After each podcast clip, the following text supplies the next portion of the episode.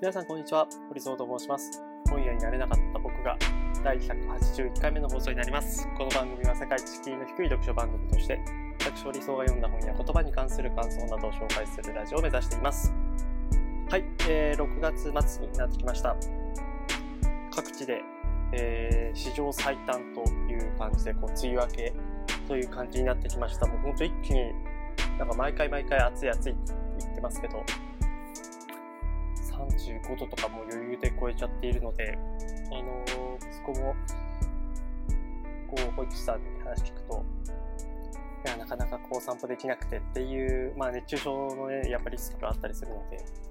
まあその辺は致し方ないなと思いながら、僕も、さすがにもうマスクはこう、外ではこうつけられないので、外して、えー、自転車乗ったりしてますけど、なんかやっぱ街を歩いていると、まあ、マスク外してる人も中にはいたりするんですけど、中にこう、一人で歩いてる高校生とかが、マスクこう、普通にこうつけたままで歩いているのを見て、まあ確かにこう、高校生とかは、まあ、外していいよっていう感じがこう、空気感としてもない限りはこう、外しづらいというか、なんかこう、他の他人の目とかもあったりするし、こう空気を読んで、えー、マスクをこうつけっぱなしにしといた自分が我慢すればいいかっていうものに、まあなんかなっちゃうのはわかるんですけど、本当に熱中症のリスクもあったりするので、人を見てない限りは、まあ特にこう屋外は、あの、マスク外していいんじゃないかななんて個人的には思うし、まあもっと、まあちょっとね、こう、こういうムードを作ってしまったのはかなり政府にも大きな責任があると思うので、政府が、まあ、もうちょっとね、この参議院選挙も大事ではあるんですけど、なんだろう、こう、空気というか、世の中をこう、こう、生きやすくするという意味でも、きちんとこう発信をちゃんとしてほしいな、なんて思う次第でございます。ちょっとこう、社会的な話、政治的な話とか、あの、もっと軽く触れましたけど、えっと、今日はですね、あの、6月末ということで、えー、恒例のというか、えー、2022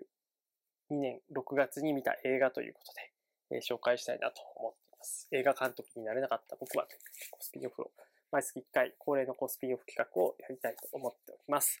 で、えっ、ー、と映画に関してはですね、あのこう、今月もたくさん見ました。えっ、と、本当は実は、本当は実はこのタイミングで、あの、いろいろこう告知もしようと思っていたというか、実はあの、新しく、えっ、と、映画に関するサイトをこう作ろうと思っていて、それが6月24日にあのオープンする予定だったんですけど、あの、もろもろ諸事情あって、えー、4月上旬にこう延期をしていますと。なので、えっ、ー、と、このタイミングでは、あの、この読書ラジオだけなんですけど、4月上旬には、あの、映画に関するサイトをこうリリースするということで、あの、読み物のコンテンツがほとんどなんですけど、ほとんどというか、えー、読み物コンテンツを出すような場なんですが、楽しんでもらえたらなと思っております。まあ、そういうこともあって、実は、あの4月から6月ぐらいにかけて、あの、いろんな映画をこう見てきました。4月から、あの、こう、アーカイブしていって、まあ、最初のタイミングで1、2作しか紹介できないのもあれなので、かなりアーカイブしていて、で、それをしっかり、その映画をこう紹介するにあたって関連の映画とか、たくさん見ていたので、えー、映画館にもかなり足を運びましたし、あの、関連する作品もたくさん見てきましたと。その中で6月もですね、映画館、本当に3日に1回くらいは必ず行ってたような気がしますね。なんならこう、はしごしたりとか、そういう感じで行ってましたが、あのー、その映画のサイトの方でこう紹介する作品もあったりするので、今日は、あの、そこでは紹介しない作品とかもこう、えー、いくつか触れたいなと思っています。で、えっ、ー、と、ネットフリックスとかアマゾンプライムとかで見た映画とかも入れるとですね、えー、是枝監督のワンダフルライフとか、あと、是枝監督がこうフランスで撮ったこう真実という作品。安藤サクラさんが出たこう100、100円の恋。まあ、是枝監督の、え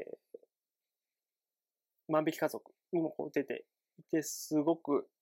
演技もこう、びっくりしましたけど、100円の恋は、まあ日本アカデミー賞の主演女優賞を獲得したということもあって、まあ前から見たかったんですけど、これもなんかすごい迫真の演技だったなと思いますね。などなど、えっ、ー、と、あとはクレイジーリッチですかね。あの、先月か先々月かインザハイツ紹介したと思うんですけど、あの、その同じ監督のクレイジーリッチという作品、いろんな作品を見ました。ということで、えっ、ー、と、今日紹介したい作品は3つですね。えー、東京オリンピック2017、都営霞ヶ丘アパート。えー、続いて、チタン。で、最後に、えー、家族の国。この3つを紹介したいなと思っています。えっ、ー、と、まず東京オリンピック2017東映霞ヶ丘アパート。まあ、東京オリンピックの映画と聞けば、あのー、6月3日と6月24日にそれぞれ公開された川瀬直美さんの東京2020-202あ東京2020オリンピックサイド A、サイド B。あのー、まあ、事前にこうネガティブキャンペーンとかもあったりして、あんまり動員はされてないようですけども、まあ見た方のこう SNS の反応とか見て、あのー、そんな言うほどひどい作品じゃなかったとか、なんならこう素晴らしいみたいな、えー、ものもありましたけど、まあ僕は東京、まあこの川瀬直さんの作品見る前に、1964年の東京オリンピックの、えー、公式映画がその翌年に公開されてましたけど、まあ、それを見て、で、まあ、カスさんの今回の作品とこう比較もできたんですけど、まあ、うーん、まあ、はっきり言って、まあ、公式映画、まあ、公式映画っとはいえ、やっぱり作家性が多少出るのは、まあ仕方ないものの、うん、そうですね。あまりになんかこう、公平でない視点で、川瀬さんがオリンピックをこう眺めたりとか、まあ、あるいはこうオリンピックの、えー、外側をこう眺めているような感じがあって、パンフレットも買いましたけどね。いやー、なかなかしんどいというか、1900円かける2、サイド A、サイド B で、で、プラスこう、パンフレットもこう買ってっていうのはですね、なかなかこう、お金はまあ、いいんですけど、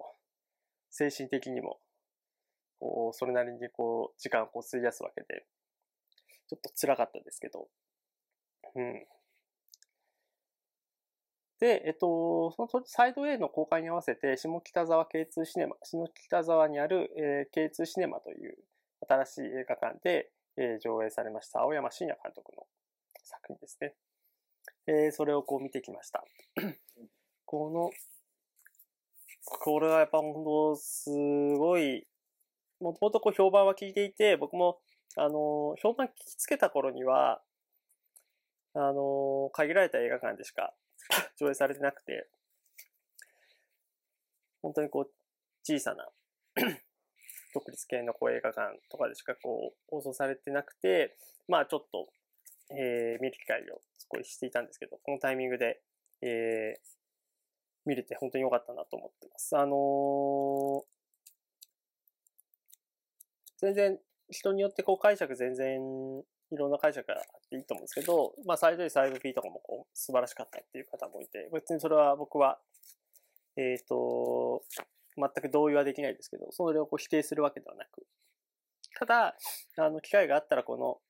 もうなかなかこうやってるところも限られてますけど、都営霞ヶ丘アパートという、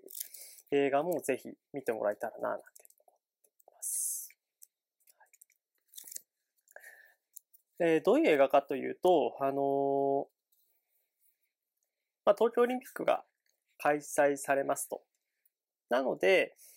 えっ、ー、と、いろんなところでこう再開発、国立競技場とかも新しくなりましたけど、そこを、えー、まあ、その近くにこう立ってたんですけど、その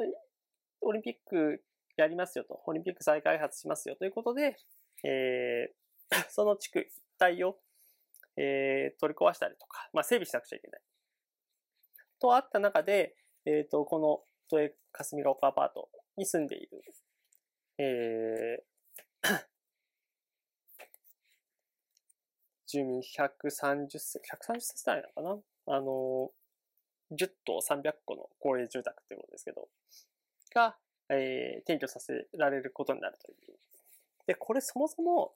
あの、1964年のこう東京オリンピックの際に再開発一環としてこう建てられて、えー、もともとここにこう転居させられた人たちだったんですよね。まあ中にはこう亡くなられた方なんですけど。で、それがまたオリンピック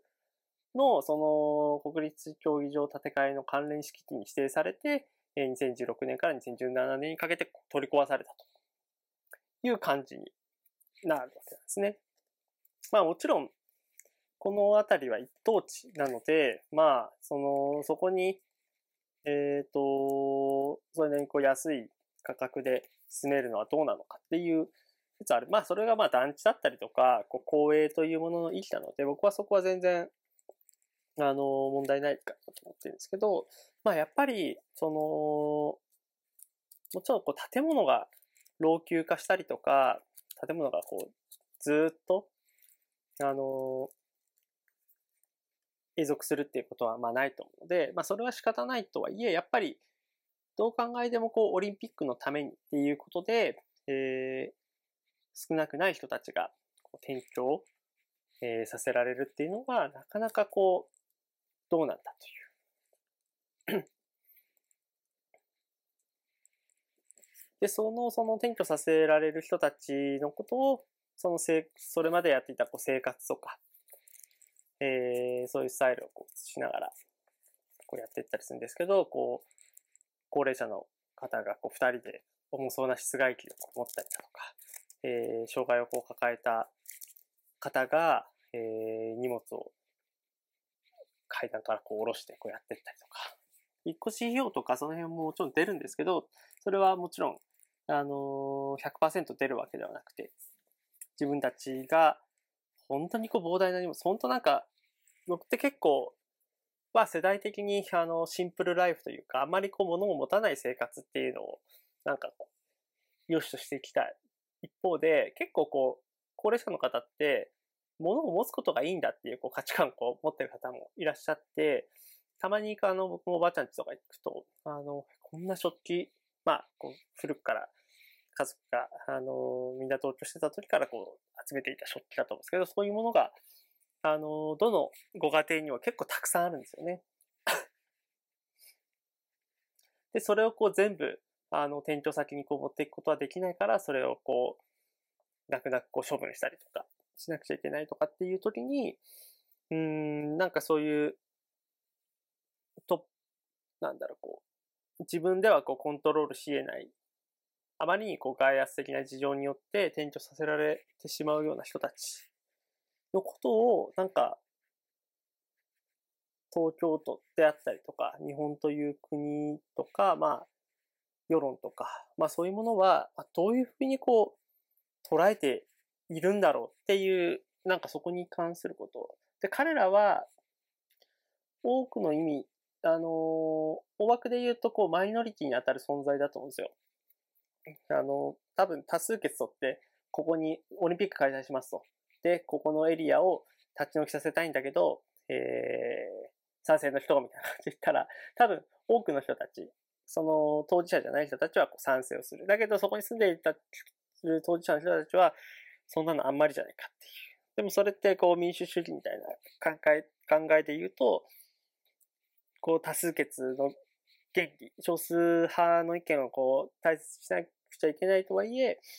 えー、判断というか、こう政治的なこう決断を、の影響をこう受けてしまう。そういう人たちの生活っていうのが、なんかそのオリンピック反対とかっていうことを別にこの映画はこう言っているわけではないんだけど、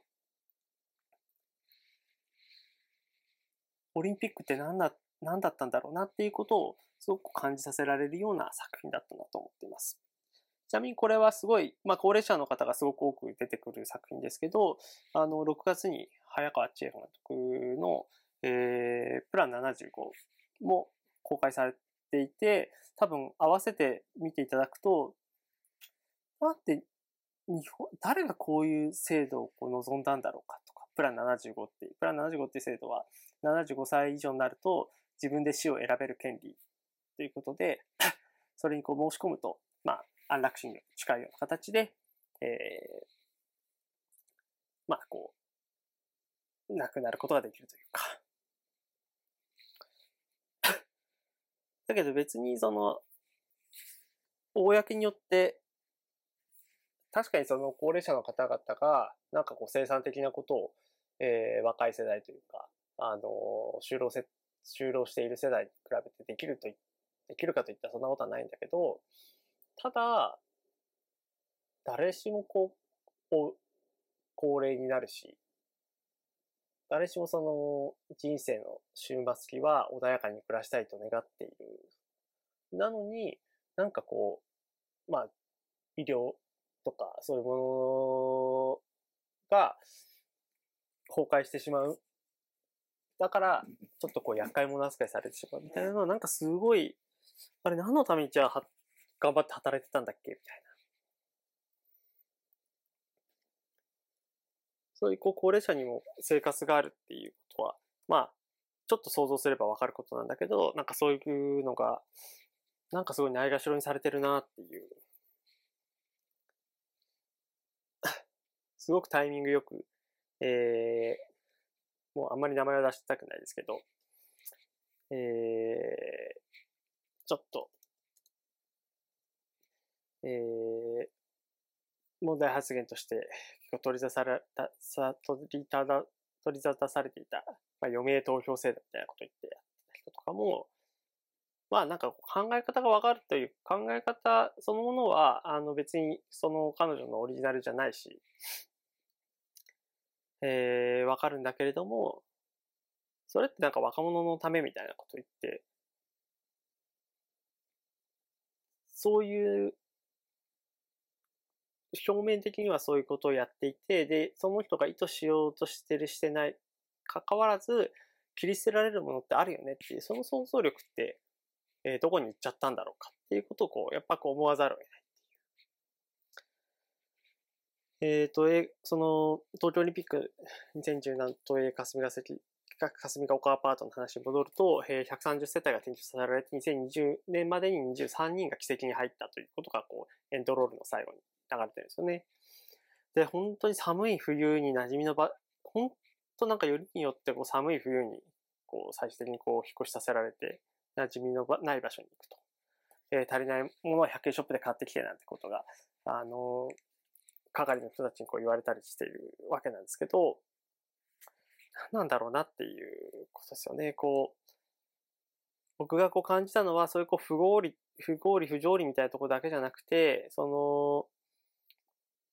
高齢者の方の不安とか諦めみたいなのを淡々と映した作品で、これが、まあ、その、日本という国でこう、意識をこう高めましょうとか、あの、レガシーしましょうみたいなことをなんか歌っているオリンピックの、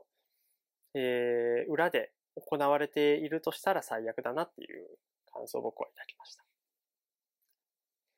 はい。で、続いて、えー、全く違う映画ですね。チタという作品を紹介したいなと思っています。2021年カンヌ国際映画祭で最高賞となるパルムドールというものを受賞した映画で、えっ、ー、と、2020年はコロナのためにこう中止されて、あのーカンヌ国際映画祭自体が中止されたので、あれだったんですけど、2018年は、えー、是枝監督の万引き家族。2019年は、えー、パラサイト、パンチカ、どうだとかが、えー、受賞して。なんで、その流れの中で、えー、カンヌのパルムドールをこう受賞した作品です。あのー、監督は、1983年生まれのジュリア・デクルーノさん。これはあのフランス、ベルギー合作の映画ですけど、まあ、一応こうフランス映画というふうにカテゴライズ作品、カテゴライズされる作品で、まああの、デュクノ、デュクルノさんは、長編は2作目。えー、女性監督。まあ、女性監督が、まあ、あのー、パルムドール取るっていうのも、あの、これまでは、えー、なんだろう、これも結構やっぱ映画監督とか映画作りの制作はやっぱ男性中心っていうことが多かった中で、まあ話題になった部分の一つでもあるかなと思います。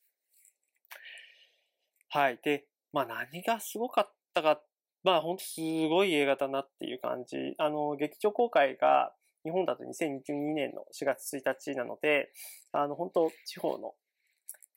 映画館とかでしかこう上映されてない東京でもなんか一箇所どっかで上映されてた気がしますけど、もうほとんど、あの、上映されてない。だけど、これできればね、こう映画館で見て、映画館で見るべきというか、映画館で見てこそこの迫力をこう体感できるなという感じの作品です。えっ、ー、と、映画ってまあ、僕は映画を語るのもなんですけど、まあ内容と形式の2つで構成されていると思っていまして、まあ内容っていうのはまあ言わずもがなコンテンツの中身で、まあ物語とか、えー、演出とかそういう効果みたいなところを指します。で、ほとんどの人はその先の良し悪しを判断するにあたって内容によってこう是非を決めたりすると思いますが、あのー、結構こう形式っていうのもこう重要かなと思っていて、そもそもこう映画というこうフォーマットをこう選ぶっていうのも、まあ、あの、形式ですよね。今はネットフリックスのように、えー、配信作品として、あるいはこうテレビシリーズみたいな感じで、えー、そういうふうにこう選ぶこともできる。なんか映画ってやっぱり2時間だけなんで、あの、このなんか読書ラジオでも、ノルウェーの森の映画について少し言及したことありましたけど、やっぱこう上下感ある、それなりに長いストーリーをこう2時間で収めるとすると、なかなか大変だよねと。あ、又吉直樹さんのこう、火花っていう作品も、えっ、ー、と、2時間でこう映画に最初して、その後、NHK とかが、あの、連続ドラマみたいな感じでやりましたけど、やっぱ、又吉さん、又吉直樹さんのこう火花も別にめっちゃ長いストーリーはないけれども、えー、テレビドラマってこう連続ドラマみたいな感じで何回か放送回作ることによって、まあその細部までちゃんと表現できる。どうしてもこれ2時間だとどっか切り落とさなくちゃいけない。するので、まあ映画を選ぶか、テレビを選ぶか。みたいなところは結構いろんな違いがあるかなと思います。あとはまあ、あのー、これも6月かな ?6 月だったっけ？こうフリーっていう、あの、アフガニスタンから、あの、逃げてきて、えー、まあ亡命して、えー、まあ難民としてのこう生活を描いた作品がありましたけど、あの、それは、あまあ、事情としては、あの、その人の実写というか、えー、顔をこう見バレしてしまうと、その人のこう命にこう関わってしまう可能性があるからアニメーションにしてるっていうのがあるんですけど、アニメーションにしたからこそ、あの、回想シーンとか、えー、その語られたことっていうのをアニメとして、こう、創作、創作物としてというか、映像としてこうと、実際撮ったものじゃないような形で、えー、撮ることができる。という、こう、効果も生んでいて、それはこう、ドキュメンタリー、ほとんどこう、ドキュメンタリーで撮ることもできたけれども、アニメーションで、まあ、こう、フィクション、フィクションではないかもしれないけど、こう、フィクション的な効果とか、あの、そういうものをこう、借りることによって、よりその、監督なり、が、えー、世の中に対してこう伝えたいメッセージを、えー、うまく伝えることができるみたいな。そういう、そこもこう内容というよりはこう形式、どういう形式で映画を撮るかっていうところにつながる。まあそういう内容とこう形式の二つで構成されると思うんですけど、まあ僕はこうまずびっくりしたのは、こう2時間という中で、えー、まあ、まあその、デュクル、デュクルノー、デュクルノーさんジクルノーさん、その、まあ、30代の作家、映画監督ですけど、まあ、映画のことも本当にすごく理解してる。なんかこう、椅子を知らない作家がこう椅子を作ってもこう椅子っぽいものがまあ完成する。まあ、座れるだろうとは思うんですけど、やっぱりこう椅子とは何かっていうのを突き詰めた人がやっぱ作る椅子っていうのは、まあ何にもこう、変えられないというか、やっぱこう、わかる人がわかると、わかる人がこうその椅子にこう触れたりすると、あ、これは素晴らしい椅子だねっていうふうになるように、やっぱ映画のことをこうすごく知り尽くしているからこそ、これが映画として、この2時間っていう長さで、ものすごい幅の表現が可能なんだなっていうことを、なんか僕がこれまで持ってた映画の概念みたいな、ガラガラとこう崩れ落ちたというか、なんかこのチタンという映画でここまで表現したってことはなんか、こう、基準みたいになると他の映画を、いやー、なんか同じような温度感で、まあいろんな映画の種類があるので別に、あのー、チタンに引っ張られることは多分ないと思うんですけど、ここまで表現できるのかと。まあ、どういうことかっていうと、まあ例えばこう、扱ってるものの多さとかですよね。うん、すごいですよ。まあ、シリアルキラーとして、えっ、ー、と、他人をこう惨殺する場面、えー、逃亡するために自ら業種を変えたりとか、えー、対物性愛、まあ、車にこう、えー、性欲を感じたりとか、えー、もう本当まあ、このですね、えっ、ー、と、なんといってもこう、アガトリセルという演技経験なかった、あの、女優が素晴らしかったんですけど、まあ、彼女が、まあ、大体こう、裸になってたりするんですけど、そこでこう、まあ、えー、もう、妄想駅、その、全く赤の他人なんだけど、妄想駅のある、こう、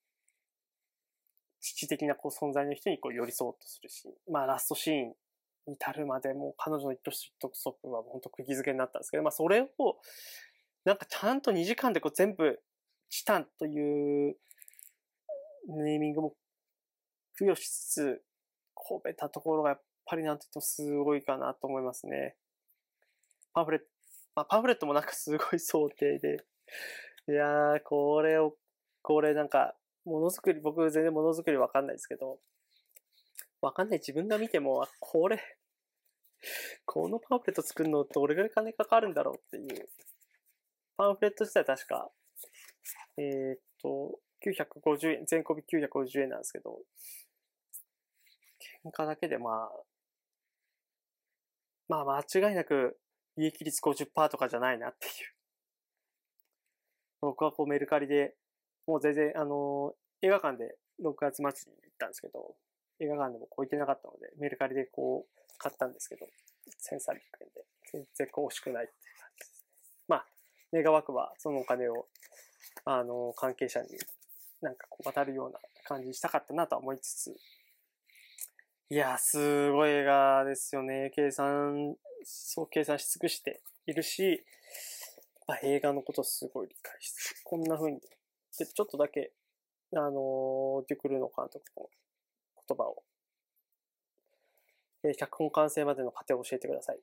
特別、とても複雑なパズルを組み合わせている状況でした。複雑な内容を簡素化する一方で、気をつけないと私が狙っていた実存的な視野を失う危険がありました。最も注力したのが、バンサン・ランドンが演じるキャラクターとその幻想です。つまり、嘘を通して愛とヒューマニティを人生にもたらすことができるという考えです。はじめは暴力のせいで嫌な感じに見えるかもしれないけれど、そのうち皆の中でキャラクターたちへの深い愛着が湧いて、最終的にラブストーリーに思える映画にしたかったんです。もっと厳密に言えば、愛の誕生の物語です。まあ、やっぱこう、コンセプトとか、なんだこう、トーンというか、トーンマナーというか、そういうものをすごい細かく意識して、まあ、このもっと厳密に言えば愛の誕生。いや、これは愛の誕生の物語なんだっていうのがですね、多分普通そういう解釈はできないけれども、パッと見た感じでは。だけど、あ、これは愛の解釈の映画なんだっていうふうに、まあなんかこう、監督の言葉で、まあなんかこう、うん、改めてこう思いを、まあ新たにするというか、まあそういうなんか、まあそれもまた映画の面白さというか、こう映画を見て、で、それでこう楽しむ批評家の、あ、こんな見方もあるよと。で、映画監督とか、こう関係者がこういうふうに作ったっていう、こういろんな観点からこう見ることによって、それはもちろんこう観客だけが映画を見て、その観客自身が、あ、こうだったなっていうふうにこう自分の独自の解釈することも可能なんですけど、いろんなこう観点から見方がこう提示されることによってこう映画っていうのはよりこう面白くなる。まあそれをなんかそういうこう、原則みたいなところにもこう、沿っている作品だし、なんか本当文句ないなっていう感じがしましたね。なかなか映画館でも見れないですけど、あの、奇跡的に近くのエリアで、あ近えあのお住まいのエリアで、の近くの映画館であの上映されてたら見に行ってもらえたらなと思います。で、最後は、えー、家族の国です。これは、ヤン・ヨンヒ監督という、えっ、ー、と、在日コリアンの監督による映画で、えっ、ー、と、現在公開中のスープとイデオロギー。これは、あの、ヨンヒ監督のお母さんをこう、にカメラを向けた作品ですけど、これはドキュメンタリーなんですけど、えっ、ー、と、家族の国はフィクションです。えー、井浦新さんが、えっ、と、北朝鮮に住んでいる、えー、青年を演じて、安藤サクラさんがその弟、あ、妹か、妹をこ演じている。安藤サクラさんはこう日本に永住しているという、日本でこう生活したり、あの職を持っているというような感じです。あのー、結構こう、国際難民デーっていうのが、あのー、6月20日にあるんですけど、そこであの、フリーとか、あの、ミッドナイトトラベラーとか、まあそういった作品をあのノートでも紹介したんですけど、なんか、まあ、かぞくのくには何かっていうと、その、北朝鮮にあの1960年から80年代ぐらいまで帰国事業っていうものが日本に住んでいたこう在日の韓国人、朝鮮人の方々が、あの、日本政府のこうバックアップも込みで、あの、北朝鮮にこう新潟からあの帰るという、まあそれをこう促進するようなこう事業があって、やってたんですけど、その、安藤桜のお兄さんの孫孫保は、えー、帰国事業によって70年代こう北朝鮮に移住していたと。で、えっ、ー、と、家族はみんな、あの、まあ、兄全員が行ったのか。で、他の家族は、えー、みんな、日本にこう、滞在してる。まあ、お父さんが、あの教会本部のこう副委員長みたいな感じで、まあ、北朝鮮の中では、まあ、そんなにこう養殖があったりするんですけど、えー、まあ、安藤桜演じるリエは、あのー、北朝鮮に対するこう思いやりではないし、まあ、なんならこういろんなこう情報があるので、北朝鮮に対してこうマイナスのイメージをこう持っている。まあ、このリエっていうのが、あのー、安藤桜演じているリエっていうのは、まあ、その、ほぼほぼ史実というか自分自身の経験をこう、ヤン・ヨンヒ監督の経験をやってるので、えー、リエイコールヤン・ヨンヒさんというふうにこう思っていただく見方でいいのかなと思います。で、えっ、ー、と、あらすじ的に言うと、この兄の孫保が、あの、病気治療、こう、腫瘍ができてしまって、あの、治療のために3ヶ月だけこう、日本にこう、帰国することを許されたと。これが25年ぶり。えー、で、まあ家族が久しぶりにこう再会するわけなんだけれども、まあそこに、えっ、ー、と、孫保のそばには、あの、見張り役として、えー、ヤンという人もいたりとか。久々のこう再会の中で、こう北朝鮮に対するこう、まあ、思いというか、なんかそ、そこまでこう、まあ、こう見わ、見張りがいるからという理由だけじゃないんですけど、こう、孫保自身が、まあ、こう、お父さんが北朝鮮の養殖についているということもあって、そこまでその北朝鮮に対する悪口みたいなことは言わないんですけど、やっぱりこう、まあ、ユラーさんのこう一直中一投足から、まあ、そんなにこういいイメージはない。最後の方にですね、そこではこう考えちゃいけないんだと。思考をこう無にしなくちゃいけないみたいなこうセリフを書いたんですけども、それがもう考え、考えることをこう放棄して生き抜くことだけを考えなくちゃいけない状態って、それはまあ地獄だよなっていう、そのセリフだけで、なんかもう本当自由にこう暮らす権利がないというか、そういうなんかこう辛さをこう感じるシーンでしたね。で、えー、で、日本でこう病気治療でこう病院にた、あの、損保なんだけど、まあ、3ヶ月だとちょっと治療はできるけど3ヶ月じゃ無理だよと。なので、こう、治療をちょっと伸ばしてもらえればっていうふうなこう診断が出て、それに対するこう申請をしたんだが、えー、しかし、その見張りの子ヤンに、あさって監視中の滞在者を全員帰国させなさいと命令が下ると。で、ヤン自身もご質問すら、えー、ちょっと早くないですか？みたいなことをこうつぶやくんですけど、それは質問ですか？みたいな感じで。質問すら許されない。で、翌朝、こう帰国時の電話を受け取った孫保が、あのー、明日帰ることだったということをつけるんですけど、まあ、そのことですよね。で、これはその、ヤンヨンヒ監督の最新作のスープとイデロオロギーと合わせてみると、まあやっぱりいろいろこうわかるんですけど、まあなんでそんな状態を、えー、アニソンホーはまあ、授業するのか。まあ、それは北朝鮮に自分の妻と息子がいる。なので、こう自分がこう裏切ると家族にもこう犠牲が出るっていうことをこう分かっている。まあ、それだけじゃなくて、まあ、いろいろなその自分自身のこう運命とか。で、実際まあ、治療せずにこう帰ったら、まあ、命のこう危険が、あの、相番こう、降りかかるわけなんだけれども、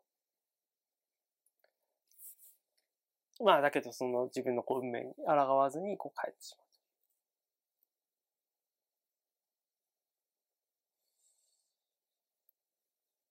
ニャンヨン監督のこう2012年のこうフィクションなんだけども、こう自分自身のこう体験、これはスープとイデオロギーをこう一緒に読む、あの、見るとすごいそれがわかるんですが、まあ移動というか、まあそういうものが許されない。こう自由に移動することが許されない。で、家族も、その、北朝鮮というこう枠組みから、えー、逃れようとしないのは、まあ、その、これはちょっとこう、スープとイデオロギーの話になっちゃうけれども、えー、韓国で、えー、韓国側に対して、えー、マイナスイメージがある。それはこう、チェジュ4.3という、チェジュ43か、チェジュ43というこう事件があって、それのこう、被害を、えー、お母さんがこう受けていて、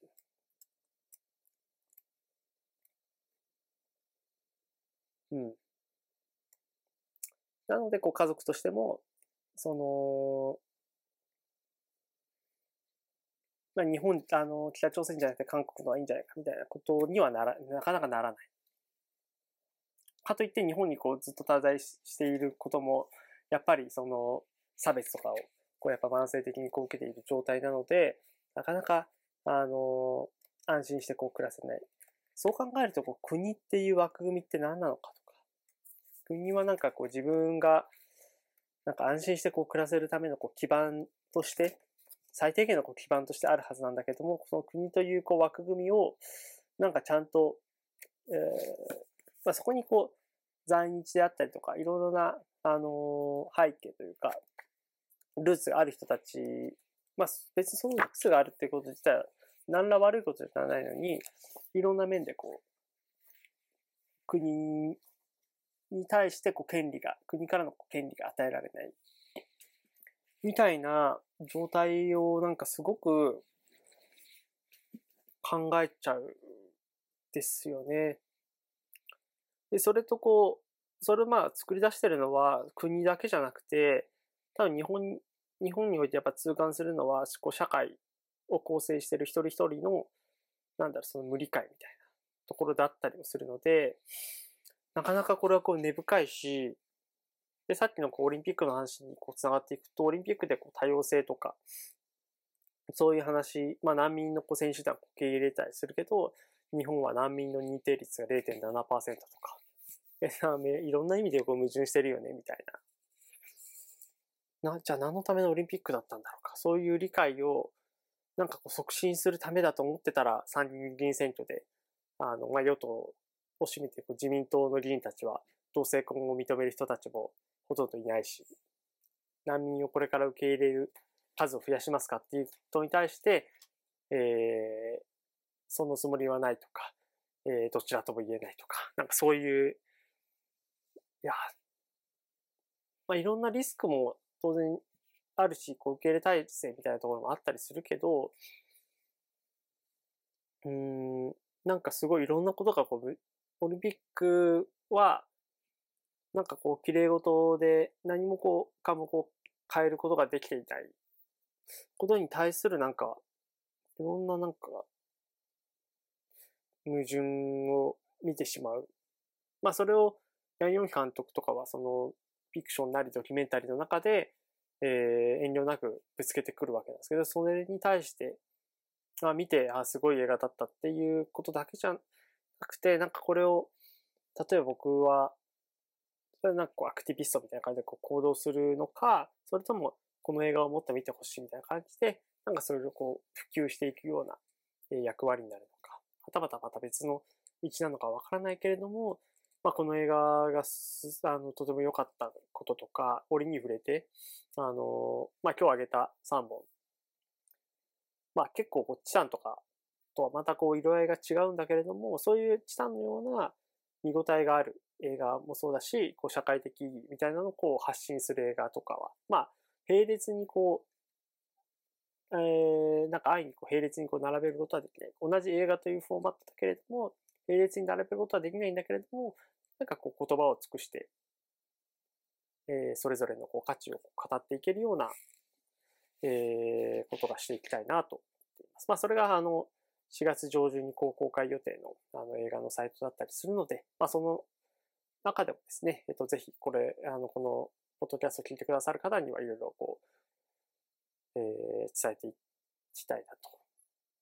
思っております。はい。えっ、と、ちょっと映画の配信会は、えー、若干長くなる傾向がありますが、今回は、えー、これで以上になります。また次回配信もお楽しみください。